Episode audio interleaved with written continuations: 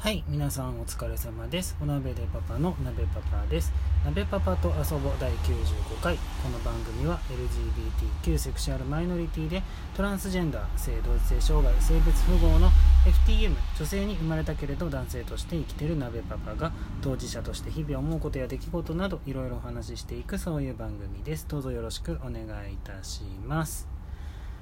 はい。不自由なことが一つあると一つでもあるとやっぱこう結構他のことにもいちいち腹が立ったり気が散ったり落ち込みやすくなったりするもんなんだなって、まあ、最近思うんですけど あのこの昨今のあの、まあ、あれですよねコロナ騒動であの、まあ、マスクや、ね、トイレットペーパーがなくなるところぐらいまではあの正直、まあ、僕的には、まあ、全然自分的には大丈夫だったんですけど、まあ、あのそのマスクはね普段からあんまりしないしあの、まあ、手洗いうがいをしっかりしてればもうだってないものは仕方ないとか思えてたんですよね。であと、まあ、トイレットペーパーもまあなんだろう、まあ、ウォシュレットもあるし、まあ、あんまりそのまあまあ自分的に余裕があったっていうのもあってただねアルコール消毒液がもう今店頭から姿を消してると思うんですけどあのね飲食店、ま、居酒屋焼き鳥屋さんやってますねやってますんで飲食店には必需品なんですよね。で、まあ、あのいつもはその発注して業者さんに持ってきてもらうんですけどでいつもまあそのなくなったら困るものだからと思って余裕を持ってねストックしておくんですけどもうね3週間入荷がないって言われて発注しても届かないんですよ。でその余裕を持ってストックしてあるから、まあのまあ、今大丈夫なんですけどやっぱこう切らすわけにはいかないもんでやっぱだんだんちょっと不安になってきて。まあ、でその他の業者さんとかあとはネットとかの通販とかも探したりねしたんですけどしてるんですけど、まあ、すごい値段でなんか10倍くらいするのもいっぱいあって本当あのマスクもねすごいあの一時期ものすごい高くなってたじゃないですか。もうそんな感じで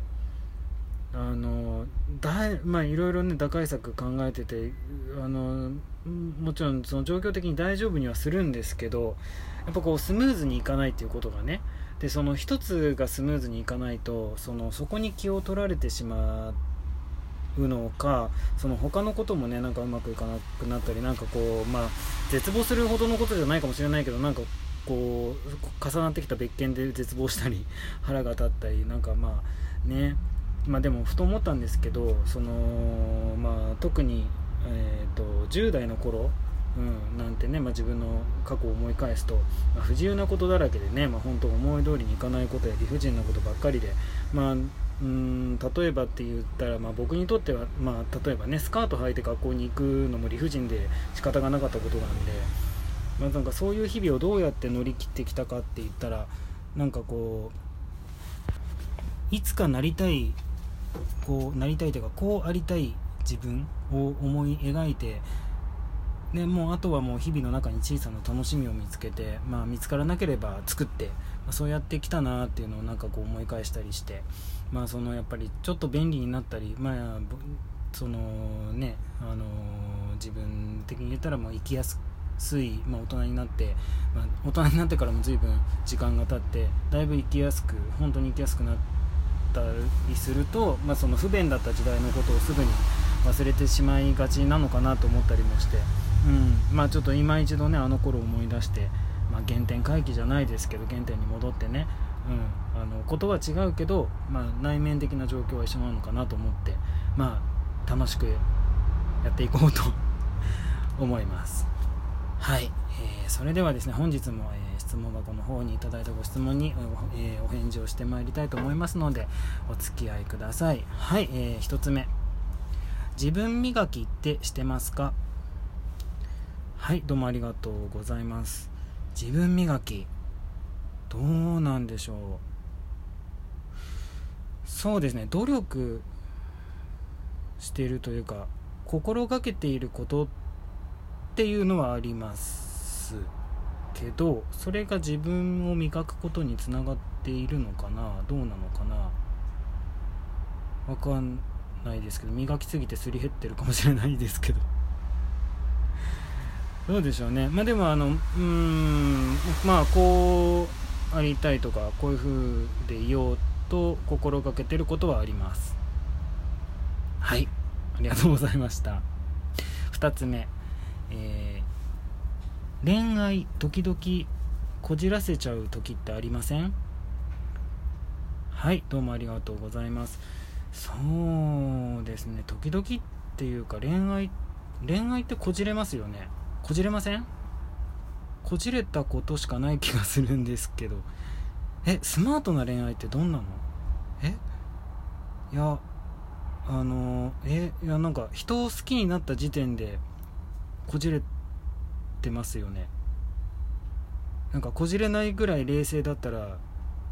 それ冷静な恋愛ってどんなんだろう。えー、いやなんか頭おかしくなるぐらい人を好きになっちゃうのが恋愛というか恋？恋愛っていうものなんじゃないですかね。いやそれは落ち着いて冷静でいたいとはもちろん思っていててもそうはいられないなんかこう制御しきれないものみたいな気がするんですけど僕だけですかね。なんかなんで自分ななんだろう。なんかこうそうあのなんでこの自分が好きになった人自分がその誰かを好きになるのってその人にはかんぶっちゃけその好きになった時点ではその人相手には関係ないじゃないですか。でもなんかその好きになった人に自分のことも好きになってもらいたいとかなんかあと好きになった人とずっと一緒にいたいとか思ってしまうところからこじれていくんだと思うんですけどでもそう思ってしまうのが恋愛じゃないですか。だかなんかそう好きになるだけっていうかその好きでいるだけならね別にこう、まあ、片思いってわけで、まあ、片思いっていうかこうこうなりたいとか思わずになんか好きで一方的に好きだなと思ってるだけだったらね安全で安心なんでしょうけどまあそう。まあ好きなだけじゃなくて特にねなんかどうにかこうにかなりたいとかって思うのがねいろんなこじれの原因なんじゃないかと思うんですけどまあでもなんだろうだんだんまあそういうのもなくなってきたのかな年かな？なんか好きでいるだけでもいいかなみたいな気持ちもなんか分かるようにもなってはきたんですけどそれはでも多分恋愛じゃなくてただの恋。ね。はい。こじれていきましょう。はい。ありがとうございました。はい。えー、3つ目。学校に行きたくなかったら行かなくていいですかね。はい。どうもありがとうございます。えー、行きたくない理由にもよるしどの学校か小学校なのか中学校なのか高校なのか大学なのか専門学校なのかとかあとはね自分のお金で通ってる学校なのか自分の意思で通ってる学校なのかあるいはまあ親御さんなり誰かのお金で通っているのかあるいは自分の意思じゃなく誰かまだまあ多くの場合親御さんだと思いますけどの意思というかあの絶対この学校に行きなさいみたいなことでなのかとかまあいろいろあると思うんですけどあそのもしその行きたくない理由がその学校に行くと命の危険を感じるとかそういうことだったらまあすぐにやめた方がいいと思うんですけどでもそうだな学校ってうーん、まあ、一概に言えないですけどいろんな学校があるし、まあ、一概に言えないけどその教科書で学ぶことだけじゃなくてその一般常識っていうかねまあ、対人関係とかを通して普通っていうのを体験できる、まあ、唯一の場所かなとか思うんですよね。だそのどんな人生を歩むにしてもその普通とか平均みたいのをそのそこに沿う必要はないかもしれないけどそれを沿う沿うのも沿わないのもその普通を知ってるっていうのがまあ前うんまあ、前提というか、まあ、知らないよりは知ってる方がいいかなっていう、うん、なんかずれるにしても別に全然いいんだけど自分の人生歩んでいいんだけどそのどんぐらいその一般的な感覚とずれてるのかっていうのは知っとく物差しみたいのは多分必要だなって僕はずれてる僕からすると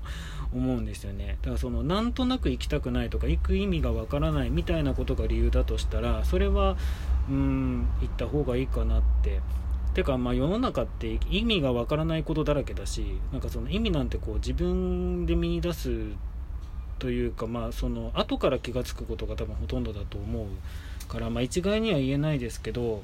うん、まあでもそのなんだろうなせっかく今もしその学校という場に在籍しててそして命の危険がないのであれば、まあ、今しかできない経験をねしておいた方がいいんじゃないかなと思い、まあ、その抗うっていうこともまあ別に結局何をやったとしても結局最終的に意味はあると思うんだけどね、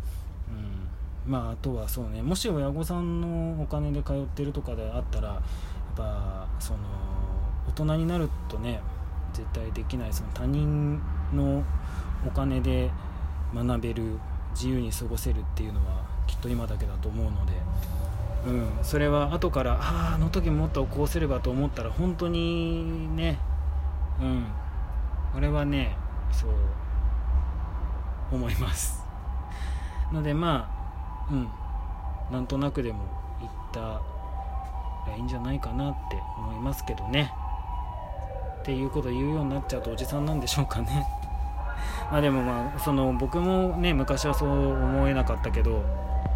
今振り返ったらやっぱその時々のあのアドバイスを聞いてまあとりあえず高校だけでも卒業しててよかったかなってね思います。はい。えー、そんな感じで今日も聞いていただいてどうもありがとうございました。またぼちぼち配信していきますので、えー、またよかったら遊びに来てください、えー、まだまだ気温の変化とか激しいあれですけどいろんなウイルスに負けないように、え元気にやっていきましょう。はいそれではまた。バイバーイ。